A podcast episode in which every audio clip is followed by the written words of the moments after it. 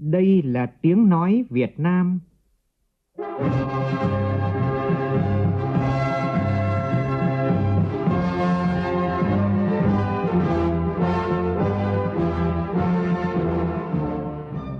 là tiếng nói Việt Nam,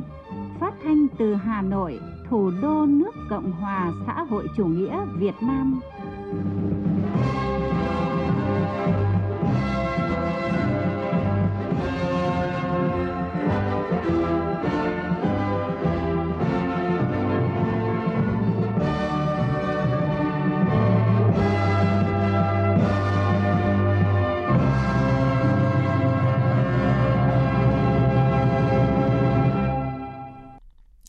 Kính chào quý vị và các bạn. Mời quý vị nghe chương trình Thời sự sáng của Đài Tiếng Nói Việt Nam. Hôm nay là thứ Sáu, ngày 19 tháng 7, tức ngày 17 tháng 6 năm kỷ hợi. Chương trình có những nội dung chính sau đây.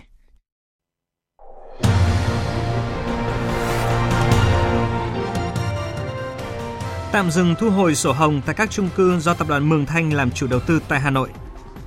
Sở Thông tin Truyền thông Thành phố Hồ Chí Minh yêu cầu thu hồi tên miền Zalo vì hoạt động mạng xã hội không phép. Trong phần tin quốc tế, Mỹ lại vừa bắn hạ máy bay không người lái của Iran. Tập trận chung Mỹ-Hàn dội gáo nước lạnh vào đàm phán hạt nhân. Cũng trong chương trình sáng nay, biên tập viên Đài tiếng nói Việt Nam có bình luận nhan đề xử lý sông Tô Lịch sao cứ chống đánh xuôi, kèn thổi ngược.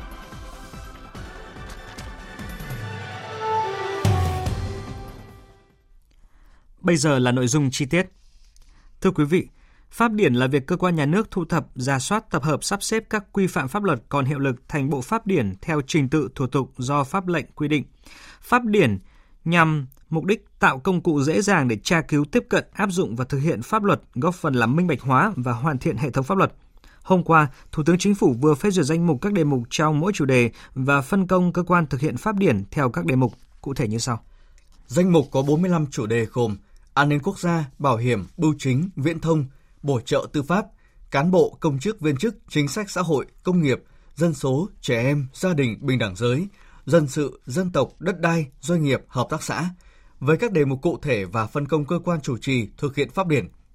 Thủ tướng cũng yêu cầu các cơ quan có trách nhiệm thực hiện pháp điển theo quy định tại Điều 4 Pháp lệnh pháp điển, hệ thống quy phạm pháp luật, có trách nhiệm phối hợp chặt chẽ với các cơ quan được phân công chủ trì, thực hiện pháp điển theo đề mục để đảm bảo việc thực hiện pháp điển được thuận lợi, hiệu quả. Thành phố Hồ Chí Minh đã tích cực thực hiện cải cách hành chính, thế nhưng tỷ lệ không hài lòng của người dân vẫn còn chiếm gần đến 18%, trong khi cán bộ lãnh đạo nhân viên ở nhiều sở ngành địa phương hầu hết được đánh giá là hoàn thành xuất sắc nhiệm vụ. Đây là một trong những bất cập mà lãnh đạo Thành phố Hồ Chí Minh đã chỉ ra tại hội nghị sơ kết công tác cải cách hành chính 6 tháng đầu năm nay diễn ra hôm qua. Ủy viên Bộ Chính trị, Bí thư Thành ủy Nguyễn Thiện Nhân tham dự và chỉ đạo hội nghị. Phóng viên Kim Dung, thường trú tại Thành phố Hồ Chí Minh đưa tin. Sau tháng qua vẫn còn 31.942 hồ sơ của người dân bị trễ hẹn, chiếm 0,31% tổng số hồ sơ cần giải quyết. Đặc biệt, trong lĩnh vực đất đai, nhiều hồ sơ bị kéo dài quá lâu không được giải quyết, tạo nên bức xúc cho người dân không hài lòng trong cách giải quyết thủ tục hành chính. Kết luận hội nghị, Bí thư Thành ủy Thành phố Hồ Chí Minh Nguyễn Thiện Nhân cho rằng chỉ số cạnh tranh trong cải cách hành chính của thành phố bị đánh giá thấp, trong khi đã có rất nhiều giải pháp triển khai thực hiện.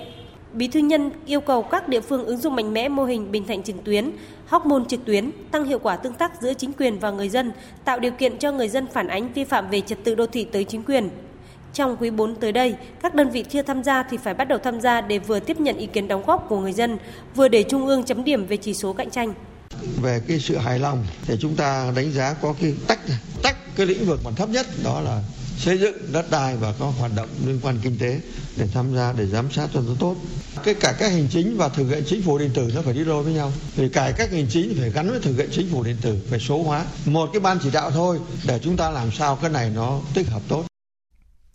Hôm qua tại Hà Nội, Thượng tướng Nguyễn Chí Vịnh, Thứ trưởng Bộ Quốc phòng, trưởng cơ quan thường trực Ban chỉ đạo quốc gia khắc phục hậu quả bom mìn và chất độc hóa học sau chiến tranh đã có buổi làm việc với ông Michael Greens, giám đốc cơ quan phát triển quốc tế Hoa Kỳ tại Việt Nam USAID. Tin chi tiết cho biết. Về phương hướng hợp tác trong thời gian tới, Thượng tướng Nguyễn Chí Vịnh đề nghị cơ quan phát triển quốc tế Hoa Kỳ tích cực phối hợp với quân chủng phòng không không quân, chủ đầu tư dự án xử lý dioxin tại sân bay Biên Hòa, khẩn trương hoàn chỉnh hồ sơ trình lãnh đạo Bộ Quốc phòng phê duyệt dự án xác định và lựa chọn công nghệ cụ thể xử lý đất nhiễm dioxin tại khu vực sân bay Biên Hòa để thẩm định, đánh giá phê duyệt trước khi áp dụng công nghệ xử lý. xác định cụ thể biện pháp kiểm soát an toàn, giảm thiểu các tác động của dioxin đối với con người trong quá trình thực hiện dự án. Khảo sát xây dựng kế hoạch tổng thể, cung cấp thông tin lộ trình, thời gian, kết quả thực hiện các hạng mục của dự án để phục vụ công tác quản lý, đánh giá hiệu quả, thực hiện trước một số hoạt động ưu tiên của dự án. Bên cạnh đó, Thượng tướng Nguyễn Chí Vịnh cũng mong muốn us AID tiếp tục hợp tác với Việt Nam để tổ chức các hội thảo quốc tế trong nhiệm kỳ Việt Nam đảm nhiệm vị trí ủy viên không thường trực Hội đồng Bảo an Liên Hợp Quốc. Trong khi đó, Giám đốc Cơ quan Phát triển Quốc tế Hoa Kỳ tại Việt Nam Michael Green cập nhật một số thông tin về tình hình dự án tại Biên Hòa và cho rằng hai bên nên tiếp tục phối hợp chặt chẽ trong các hoạt động khắc phục hậu quả bom mìn và chất độc hóa học sau chiến tranh, nâng cao chất lượng cuộc sống của người khuyết tật tại Việt Nam, góp phần làm sâu sắc hơn quan hệ đối tác toàn diện Việt Nam và Hoa Kỳ. Chuyển sang các tin đáng chú ý khác. Hôm qua, Hội đồng Nhân dân thành phố Hải Phòng khóa 15 bế mạc kỳ họp thứ 10 thông qua nhiều nghị quyết quan trọng đối với sự phát triển kinh tế xã hội của thành phố. Tin của Thanh Nga, phóng viên Đài tiếng nói Việt Nam, cơ quan thường trú khu vực Đông Bắc. Hội đồng Nhân dân thành phố Hải Phòng khóa 15 đã quyết định nhiều nội dung quan trọng như điều chỉnh bổ sung tổng nguồn vốn đầu tư công trung hạn 5 năm giai đoạn 2016-2020 của thành phố lên hơn 58.000 tỷ đồng. Trong năm 2019, toàn thành phố sẽ sắp xếp, sáp nhập gần 200 thôn tổ dân phố thành hơn 60 thôn. Phát biểu bế mạc kỳ họp, ông Lê Văn Thành, Bí thư Thành ủy, Chủ tịch Hội đồng Nhân dân thành phố Hải Phòng đề nghị. Ngay sau kỳ họp này, Ủy ban Nhân dân thành phố cần đẩy mạnh hơn nữa công tác cải cách hành chính, tạo điều kiện thuận lợi nhất cho môi trường đầu tư, kinh doanh. Ủy ban Nhân dân thành phố tập trung chỉ đạo để khắc phục tình trạng chậm giải ngân vốn đầu tư công, phòng chống tham nhũng, lãng phí. Đảng bộ, chính quyền và toàn hệ thống chính trị thành phố tiếp tục cải thiện điều kiện sinh sống, làm ăn, thu nhập của các gia đình chính sách, không để người dân nào bị lãng quên trong quá trình phát triển của thành phố. Cũng trong hôm qua, Ủy ban nhân dân tỉnh Lào Cai tổ chức họp báo trước thềm hội nghị xúc tiến đầu tư thương mại và du lịch tỉnh Lào Cai năm 2019 sẽ diễn ra vào ngày mai. Tin của phóng viên An Kiên thường trú khu vực Tây Bắc cho biết rằng, với thông điệp Lào Cai điểm đến thành công, hội nghị hướng tới mục tiêu giới thiệu tiềm năng của Lào Cai trong kết nối hợp tác liên quốc gia, liên vùng, liên tỉnh, quảng bá nhu cầu hợp tác, thu hút đầu tư, phát triển du lịch và thương mại các ngành hàng của địa phương, tạo điều kiện để các doanh nghiệp, nhà đầu tư tiếp xúc, gặp gỡ, trao đổi, đề xuất với chính phủ, chính quyền Lào Cai trong việc hỗ trợ sản xuất, kinh doanh và hợp tác phát triển. Liên quan đến việc thu hồi sổ hồng của người dân tại các dự án Mường Thanh đang được dư luận thủ đô quan tâm, hôm qua sự việc này tiếp tục có những diễn biến mới, cụ thể như sau. Bộ Tài nguyên Môi trường đã yêu cầu lãnh đạo Sở Tài nguyên Môi trường Hà Nội báo cáo vụ việc. Và trong diễn biến mới nhất, lãnh đạo Sở Tài nguyên Môi trường Hà Nội xác nhận Sở tạm dừng việc thu hồi sổ hồng, đồng thời lập hai tổ công tác liên ngành kiểm tra giả soát đối với các dự án phát triển nhà ở trên địa bàn thành phố Hà Nội chưa được cấp sổ hồng. Trong thời gian tới, các tổ kiểm tra liên ngành của thành phố sẽ tiến hành kiểm tra giả soát các dự án để kịp thời đề xuất các biện pháp xử lý, khắc phục vi phạm đối với chủ đầu tư. Đồng thời đề xuất với Ủy ban nhân dân thành phố các giải pháp để tiếp tục tháo gỡ các khó khăn vướng mắc nhằm xem xét cấp sổ hồng cho người mua nhà đã hoàn thành nghĩa vụ tài chính đối với chủ đầu tư và kể cả trường hợp đã thu hồi sổ hồng. Sở Thông tin và Truyền thông thành phố Cần Thơ vừa có văn bản gửi Ủy ban nhân dân thành phố Cần Thơ về việc chủ đầu tư khu dân cư Hưng Phú, quận Cái Răng, thành phố Cần Thơ tự ý cắt cáp viễn thông dẫn đến tình trạng mất thông tin liên lạc trên diện rộng, ảnh hưởng đến an ninh trật tự, an toàn giao thông và khiến cho người dân bức xúc. Điều đáng nói là việc cắt cáp do chủ đầu tư khu dân cư Hoàng Phú tự cắt và các doanh nghiệp viễn thông không được thông báo trước dẫn tới việc mất thông tin liên lạc trên diện rộng đã có khoảng 2.500 thuê bao bị mất liên lạc và hệ thống thông tin liên lạc của một số cơ quan ngành trong khu dân cư bị ảnh hưởng của việc cắt cáp viễn thông này. Thanh tra Sở Thông tin và Truyền thông Thành phố Hồ Chí Minh vừa có văn bản yêu cầu các nhà đăng ký và quản lý tên miền tại Việt Nam dừng cung cấp hai tên miền là zalo.vn và zalo.me thuộc sở hữu của công ty cổ phần VNG. Lý do của quyết định thu hồi hai tên miền vừa nêu là do Zalo đã hoạt động mạng xã hội không phép. Trước đó năm 2018, Thanh tra Sở cũng đã xử phạt hành chính đối với hoạt động mạng xã hội không phép này của Zalo và công ty VNG cũng đã nộp phạt. Tuy nhiên, đến thời điểm hiện tại, phía công ty vẫn không tiến hành xin phép mạng xã hội cho Zalo. Thanh tra Sở đã ban hành quyết định xử phạt vi phạm hành chính với công ty cổ phần VNG về hành vi thiết lập mạng xã hội Zalo nhưng không có giấy phép, đồng thời gửi văn bản cho các đơn vị liên quan đến việc đăng ký và quản lý tên miền, yêu cầu ngừng cung cấp hai tên miền zalo.vn và zalo.me. Theo báo cáo của Tổ chức Y tế Thế giới, tình hình sốt xuất huyết đang diễn biến phức tạp và ghi nhận số ca mắc tăng cao tại nhiều quốc gia.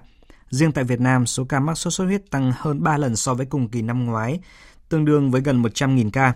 Đặc biệt trong 5 tuần trở lại đây, sốt xuất huyết tại 34 tỉnh thành phố của các khu vực miền Trung, Tây Nguyên và miền Nam tăng mạnh.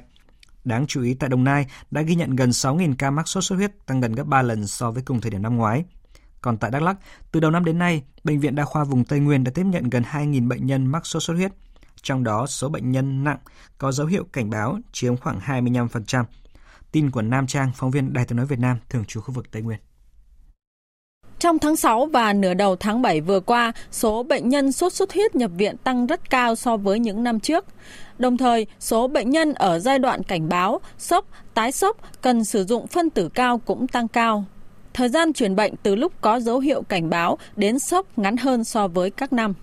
Ở thời điểm hiện tại, bệnh viện đang điều trị cho gần 200 bệnh nhân sốt xuất huyết, gồm 85 người lớn và 100 trẻ em. Trong đó có trên 30 trường hợp nặng phải hồi sức tích cực. Theo tiến sĩ bác sĩ Trần Thị Thúy Minh, trưởng khoa nhi, Bệnh viện Đa khoa vùng Tây Nguyên, Do số lượng bệnh nhân sốt xuất huyết tăng đột biến, Bệnh viện Đa khoa vùng Tây Nguyên đã phải tăng cường giường bệnh từ các khoa, phòng khác cho hai khoa truyền nhiễm và nhi tổng hợp. Cùng với đó, khoa nhi tổng hợp còn thành lập một khu vực điều trị sốt xuất huyết riêng với 38 giường bệnh phục vụ điều trị bệnh nhi sốt xuất huyết nặng. Phóng viên Minh Hường dẫn thông tin từ Sở Giáo dục Đào tạo Hà Nội cho biết, tại kỳ thi toán quốc tế World Mathematics Invitational, đoàn học sinh của thành phố Hà Nội đã đoạt thành tích xuất sắc với 32 trên 32 thí sinh dự thi đều đạt giải, trong đó có 3 học sinh đạt giải kim cương, giải thưởng cao nhất của cuộc thi. Cùng tham dự kỳ thi có hơn 1.500 thí sinh khác từ 23 quốc gia và vùng lãnh thổ trên thế giới, trong đó có nhiều đội tuyển rất mạnh đến từ các quốc gia có nền toán học phát triển như là Hoa Kỳ, Trung Quốc hay là Bulgaria.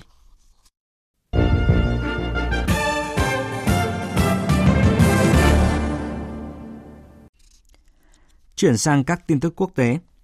Hôm qua, tại trụ sở Bộ Ngoại giao Campuchia thủ đô Phnom Penh đã diễn ra cuộc họp tham khảo chính trị lần thứ 6 giữa Việt Nam Campuchia. Phóng viên Đài tiếng nói Việt Nam đưa tin.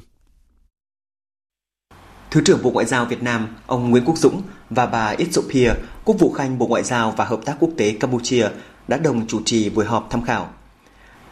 Phương hướng trong thời gian tới, hai bên nhất trí tăng cường hợp tác thương mại, phấn đấu đưa kim ngạch thương mại hai chiều đạt trên 5 tỷ đô la Mỹ, sớm hoàn tất quy hoạch tổng thể và kết nối hai nền kinh tế đến năm 2030, cải thiện môi trường đầu tư nhằm tăng cường đầu tư hai chiều. Việt Nam khẳng định tiếp tục ưu tiên hợp tác giáo dục, đào tạo nguồn nhân lực chất lượng cao cho Campuchia. Hai bên sẽ tiếp tục thúc đẩy công tác phân giới cắm mốc trên bộ, đồng thời phối hợp chặt chẽ để có giải pháp ổn định địa vị pháp lý cho người gốc Việt tại Campuchia. Cùng với đó, hai bên cũng trao đổi về một số vấn đề trong khu vực và thế giới mà cả hai cùng quan tâm. Diễn đàn Kinh tế phương Đông lần thứ 5 năm 2019 sẽ diễn ra tại thành phố Vladivostok, vùng Viễn Đông Liên bang Nga từ ngày 4 đến ngày 6 tháng 9 tới. Trong khuôn khổ năm chéo năm Nga tại Việt Nam và năm Việt Nam tại Nga, theo kế hoạch, Việt Nam sẽ tích cực tham gia diễn đàn để tiếp tục tìm kiếm các cơ hội hợp tác đầu tư vào vùng đất này. Tin của anh Tú, phóng viên Đài tiếng nói Việt Nam, thường trú tại Liên bang Nga. Phó Thủ tướng Nga, đại diện toàn quyền của Tổng thống Nga tại vùng Viễn Đông Yuri Trutnev nhấn mạnh, năm nay diễn đàn sẽ kỷ niệm lần thứ năm, bởi vậy cần phải đánh giá các kết quả trong 5 năm qua kể từ diễn đàn lần thứ nhất. Cần thảo luận để đảm bảo tốc độ tăng trưởng kinh tế của Viễn Đông đạt đến 6% năm. Hiện nay tăng trưởng kinh tế của vùng đạt hơn 4%, cao gấp 2 lần chỉ số bình quân của Nga, nhưng để đạt đến 6% thì còn xa. Do vậy sẽ phải xem xét không chỉ các chỉ số kinh tế mà cả các biện pháp về phát triển xã hội của vùng để nâng cao chất lượng sống cao hơn mức bình quân của Nga. Theo kế hoạch, Việt Nam sẽ cử đoàn doanh nghiệp tham gia tích cực để tìm kiếm các cơ hội hợp tác đầu tư, tổ chức gian trưng bày của Việt Nam tại triển lãm phố Viễn Đông trong khuôn khổ Diễn đàn Kinh tế Phương Đông năm 2019. Chuyển sang một thông tin đáng chú ý khác. Tổng thống Mỹ Donald Trump hôm qua tuyên bố một tàu hải quân của Mỹ đã bắn rơi một máy bay không người lái của Iran. Ông Donald Trump cũng kêu gọi các quốc gia khác hợp tác với Mỹ trong việc bảo vệ tàu thuyền đi qua eo biển Hormuz. Phạm Huân, phóng viên Đài tiếng nói Việt Nam, thường trú tại Mỹ, đưa tin. Tổng thống Donald Trump cho biết tàu tấn công lưỡng cư USS Boxer thuộc lực lượng Hải quân Mỹ đã bắn hạ một máy bay không người lái của Iran sau khi thiết bị này đe dọa sự an toàn của chiếc tàu và thủy thủ đoàn. Tổng thống Trump đồng thời cũng lên án các động thái gần đây của Iran và kêu gọi các nước hợp tác với Mỹ để đảm bảo an toàn cho tàu thuyền khi đi qua eo biển Hormuz. Đây là một trong những hành động khiêu khích và thù địch gần đây của Iran đối với tàu thuyền hoạt động tại khu vực quốc tế. Mỹ bảo lưu quyền bảo vệ con người, cơ sở và lợi ích của mình, đồng thời kêu gọi tất cả các quốc gia cùng lên án nỗ lực của Iran nhằm ngăn cản tự do hàng hải và thương mại quốc tế. Tôi cũng kêu gọi các nước khác tự bảo vệ tàu thuyền của mình khi qua ở biển Hormuz và hợp tác với Mỹ trong tương lai. Sự việc diễn ra khi tàu tấn công lưỡng cư USS Boxer của Mỹ đi qua eo biển Hormuz, một tuyến hàng hải chiến lược vận chuyển khoảng 1,5 lượng dầu của thế giới. Đây cũng chính là nơi Mỹ cáo buộc Iran đã bắn rơi một máy bay trinh sát không người lái của Mỹ tháng trước. Mỹ cũng đã cáo buộc Iran đứng sau các vụ tấn công hai tàu thương mại ở khu vực Vịnh Oman tháng trước. Các quan chức Mỹ đã kêu gọi các đồng minh tham gia sáng kiến an ninh hàng hải nhằm bảo vệ khu vực eo biển Hormuz sau các vụ tấn công này. Bộ Quốc phòng Hàn Quốc vừa xác nhận sẽ tiến hành một cuộc tập trận chung với Mỹ như dự kiến, bất chấp việc Triều Tiên cảnh báo kế hoạch tập trận có thể sẽ phá hủy các nỗ lực nối lại đàm phán hạt nhân Mỹ-Triều. Dư luận lo ngại việc Mỹ và Hàn Quốc nối lại các cuộc tập trận chung vào tháng tới sẽ dội gáo nước lạnh vào mối quan hệ vốn chưa kịp hàn gắn giữa Mỹ và Triều Tiên, đồng thời làm lu mờ triển vọng của các vòng đàm phán hạt nhân mà hai nước đang lên kế hoạch thực hiện. Phát biểu tại buổi họp báo hôm qua, người phát ngôn Bộ Quốc phòng Hàn Quốc Choi Hyun-soo khẳng định công tác chuẩn bị cho cuộc tập trận mang tên 19-2 đồng minh đang được tiến hành. Trước đó, Bộ Quốc phòng Mỹ cũng đã thông báo Hàn Quốc và Mỹ đang chuẩn bị tiến hành tập trận chung vào tháng 8 tới. Bộ Ngoại giao Triều Tiên đã ngay lập tức ra thông điệp cảnh báo việc hai đồng minh Mỹ và Hàn Quốc lên kế hoạch tổ chức cuộc tập trận quân sự chung 19-2 đồng minh là hành động đi ngược lại cam kết mà Tổng thống Mỹ Donald Trump đã đưa ra trong cuộc gặp gỡ nhà lãnh đạo Triều Tiên Kim Jong-un vào cuối tháng 6 vừa qua. Phía Triều Tiên còn cảnh báo cuộc tập trận này sẽ ảnh hưởng đến triển vọng của các cuộc đàm phán phi hạt nhân hóa ở cấp chuyên viên mà Washington đề xuất với Bình Nhưỡng, đồng thời khẳng định nước này đang dần cạn kiệt lý do để duy trì các cam kết với Mỹ trong bối cảnh Washington đang tự phá vỡ những cam kết mà nước này đã đưa ra. Cuộc tập trận chung Mỹ-Hàn 19-2 đồng minh là nhằm đánh giá năng lực của Hàn Quốc trong việc chuyển giao quyền kiểm soát tác chiến thời chiến từ Washington sang Seoul – Trước đó, hồi tháng 3 vừa qua, hai quốc gia đồng minh này đã lần đầu tiên tổ chức cuộc tập trận 19-2 đồng minh nhằm thay thế cho hai cuộc tập trận vào mùa xuân là giải pháp then chốt và đại bằng non. Giới quan sát lo ngại rằng việc Mỹ và Hàn Quốc nối lại cuộc tập trận chung vào tháng tới, bất chấp lời cảnh báo Triều Tiên, sẽ đẩy các cuộc đàm phán về hạt nhân trên bán đảo Triều Tiên vào thế bế tắc, dội gáo nước lạnh vào mối quan hệ vốn chưa kịp hàn gắn giữa Mỹ và Triều Tiên. Tiếp ngay sau đây chúng tôi xin được chuyển đến quý vị một số thông tin về thể thao.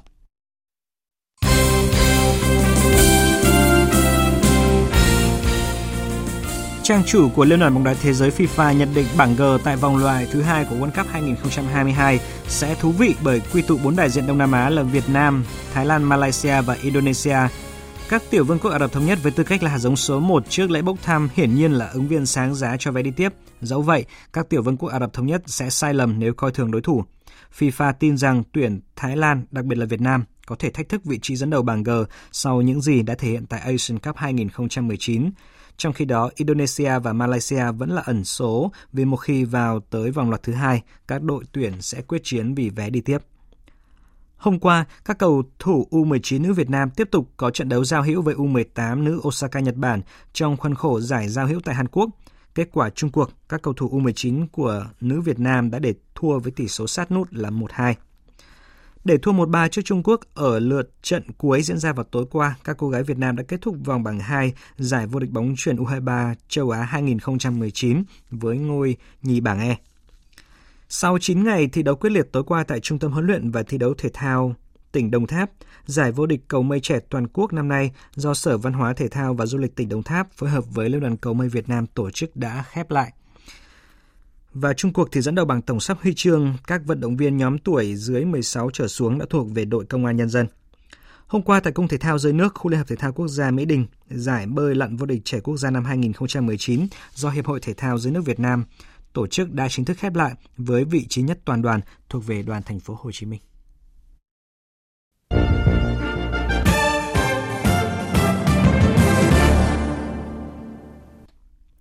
Thưa quý vị, cách đây 2 tháng, thông tin đối tác Nhật Bản hỗ trợ Hà Nội làm sạch sông Tô Lịch bằng công nghệ nano bioreactor đã làm nức lòng người dân Hà Nội. Nước lòng là bởi con sông chứa nước thải nhiều năm nay bốc mùi hôi thối giữa thủ đô, nay lại được thí điểm làm sạch một khúc sông và trở nên trong xanh như chưa từng là dòng sông chết. Thế rồi ngày vui ngắn chẳng tay gang, chính đối tác Nhật đã vừa phải gửi công văn tới các cơ quan chức năng cho lùi thời gian thí điểm đến giữa tháng 9 do Hà Nội mới đây đã cho xả hơn 1 triệu mét khối nước Hồ Tây vào sông Tô Lịch khiến cho toàn bộ nỗ lực làm sạch sông trong vòng 2 tháng qua bỗng chốc tiêu tan. Xử lý sông Tô Lịch sao cứ chống đánh xuôi, kèn thổi ngược, bình luận của biên tập viên Mỹ Hà. Theo công văn từ đối tác Nhật Bản, hai tháng qua, dự án tài trợ thí điểm làm sạch một đoạn sông Tô Lịch và một góc Hồ Tây bằng công nghệ nano bioreactor Nhật Bản đang diễn ra hết sức thuận lợi. Kết quả bước đầu tương đối khả quan cả từ góc độ khoa học lẫn cảm nhận của người dân. Khúc sông bốc mùi hôi thối, đen đặc sau hai tháng thí điểm bỗng trở nên trong xanh và không còn bốc mùi ô nhiễm. Ai cũng mơ tới viễn cảnh có thể treo thuyền hay tản bộ trên bờ sông trong vắt dịu mát một giấc mơ mà mấy chục năm rồi, cả triệu người dân Hà Nội, nhất là những cư dân sống quanh dòng sông ô nhiễm, không dám nghĩ tới. Thế nhưng, cách đây đúng một tuần, bất thình lình, hơn một triệu rưỡi mét khối nước Hồ Tây đã được công ty trách nhiệm hữu hạn thoát nước Hà Nội xả trực tiếp vào đầu nguồn sông Tô Lịch, nơi có khu thí điểm dự án làm sạch nước sông. Lý do được đơn vị xả nước đưa ra là thực hiện chủ trương của Ủy ban Nhân dân thành phố Hà Nội về công tác phục vụ thoát nước mùa mưa và rằng do mực nước của Hồ Tây đang cao hơn quy định khoảng 25 cm, nên việc xả nước này là nhằm chuẩn bị cho quy trình thoát nước đề phòng mưa lớn. Về nguyên tắc, việc xả nước là không sai. Nhưng qua kiểm tra của đơn vị nghiên cứu hệ vi sinh vật có lợi do các tấm bioreactor kích hoạt trong vòng gần 2 tháng qua đã bị cuốn trôi toàn bộ và không còn ở khu vực dự án thử nghiệm để tiếp tục đánh giá. Với nhiều người, sự cố này thực sự vô lý bởi chỉ trên cùng một khúc sông có độ dài hơn chục km, lại nằm trên cùng một địa bàn do thành phố quản lý, mà lại diễn ra cảnh chống đánh xuôi, kèn thổi ngược một cách khó hiểu đến vậy. Vậy, tại sao trong cùng một địa bàn do thành phố quản lý, đơn vị thực hiện dự án làm sạch sông lại không được tham vấn ý kiến trước khi tiến hành xả nước Hồ Tây vào sông Tô Lịch? Ai sẽ phải chịu trách nhiệm cho lối làm ăn quan liêu và thiếu trách nhiệm đến thế? Sự cố tắc trách vừa rồi chỉ là một trong số nhiều sự tắc trách mà chúng ta đã ứng xử với các dòng sông trong thành phố chảy qua thủ đô trừ những quốc gia dưới mức phát triển và lạc hậu. Tới giờ, hầu như chẳng có quốc gia nào trên thế giới còn để một hố thải khổng lồ giữa thành phố như những con sông Tô Lịch, Kim Ngưu. Giải quyết tận gốc quan điểm đó bằng những giải pháp thiết thực như thu gom nước thải sinh hoạt của cả vạn hộ gia đình, lựa chọn công nghệ phù hợp rồi tiến hành xử lý trước khi đổ ra sông mới là cách tôn trọng tự nhiên chừng nào vẫn còn tư tưởng cống hóa dòng sông, không tôn trọng quy luật muôn đời của dòng chảy sinh thái, thì chừng đó những tắc trách kiểu chống đánh xuôi, kèn thổi ngược như vừa rồi vẫn có. Và rồi những con sông lớn như sông Hồng có ngày cũng ngập tràn nước thải. Chẳng nói đâu xa, chỉ cách chúng ta 4 giờ bay, thủ đô Seoul của Hàn Quốc giờ đã có thể tự hào về con sông nhân tạo Trân Di Trơn chảy qua thành phố. Con sông thu hút cả triệu khách du lịch quốc tế mỗi năm tới tản bộ, ngắm nhìn những luồng nước róc rách chảy từ trên cao ấy vốn trước đây từng là dòng nước chết. Không thể để một con sông chất chứa nước thải giữa thủ đô phát triển. Chính quyền thành phố đã quan tâm biến nó trở thành một điểm du lịch, dù cảnh quan tự nhiên hầu như không có gì nổi bật. Sông Tô Lịch cũng có thể trở thành một chân di trơn thứ hai nếu nhận được quyết tâm từ chính những người có trách nhiệm, có tâm và tầm như thế. Quý thính giả vừa nghe bài bình luận với nhan đề Xử lý sông Tô Lịch, sao cứ chống đánh xuôi, kèn thổi ngược. Dự báo thời tiết Phía Tây Bắc Bộ, ngày nắng nóng, chiều tối và đêm có mưa rào và rông rải rác, nhiệt độ từ 24 đến 37 độ, có nơi trên 37 độ. Phía Đông Bắc Bộ, ngày nắng nóng, đêm có mưa rào và rông vài nơi. Riêng vùng núi, chiều tối và đêm có mưa rào và rông rải rác. Cục bộ có mưa to đến rất to, nhiệt độ từ 26 đến 36 độ, có nơi trên 36 độ. Các tỉnh từ Thanh Hóa đến Thừa Thiên Huế, ngày nắng nóng và nắng nóng gai gắt, chiều tối và đêm có mưa rào và rông vài nơi, nhiệt độ từ 26 đến 38 độ, có nơi trên 38 độ. Các tỉnh ven biển từ Đà Nẵng đến Bình Thuận, ngày nắng, phía Bắc có nắng nóng, chiều tối và đêm có mưa rào và rông vài nơi, nhiệt độ từ 25 đến 37 độ, có nơi trên 37 độ. Phía Nam, nhiệt độ cao nhất từ 32 đến 35 độ. Tây Nguyên và Nam Bộ có mưa rào và rông vài nơi, cục bộ có nơi mưa vừa mưa to, nhiệt độ cao nhất 33 độ. Khu vực Hà Nội ngày nắng nóng, chiều tối và đêm có mưa rào và rông vài nơi, nhiệt độ cao nhất 37 độ. Dự báo thời tiết biển, Vịnh Bắc Bộ có mưa rào và rông vài nơi, tầm nhìn xa trên 10 km, gió Nam đến Tây Nam cấp 4. Vùng biển từ Quảng Trị đến Quảng Ngãi không mưa, tầm nhìn xa trên 10 km, gió Tây Nam cấp 3, cấp 4. Vùng biển từ Bình Định đến Ninh Thuận có mưa rào và rông vài nơi, tầm nhìn xa trên 10 km, gió Tây Nam cấp 4, cấp 5. Vùng biển từ Bình Thuận đến Cà Mau có mưa rào rải rác và có nơi có rông, tầm nhìn xa trên 10 km, giảm xuống còn 4 đến 10 km trong mưa, gió Tây Nam cấp 5, có lúc cấp 6, giật cấp 7, biển động. Vùng biển từ Cà Mau đến Kiên Giang bao gồm cả Phú Quốc, có mưa rào và rông rải rác, tầm nhìn xa trên 10 km, giảm xuống còn 4 đến 10 km trong mưa, gió Tây Nam cấp 4. Khu vực Bắc Biển Đông có mưa rào và rông vài nơi, riêng phía Đông Bắc ngày có mưa rào và rải rác có rông, tầm nhìn xa trên 10 km, riêng vùng biển phía Đông Bắc từ 4 đến 10 km, gió Tây Nam cấp 4, cấp 5, riêng vùng biển phía Đông Bắc ngày hôm nay có gió mạnh cấp 6, cấp 7, giật cấp 9 biển động mạnh.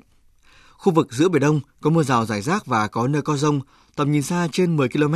giảm xuống còn 4 đến 10 km trong mưa, gió Tây Nam cấp 4, cấp 5.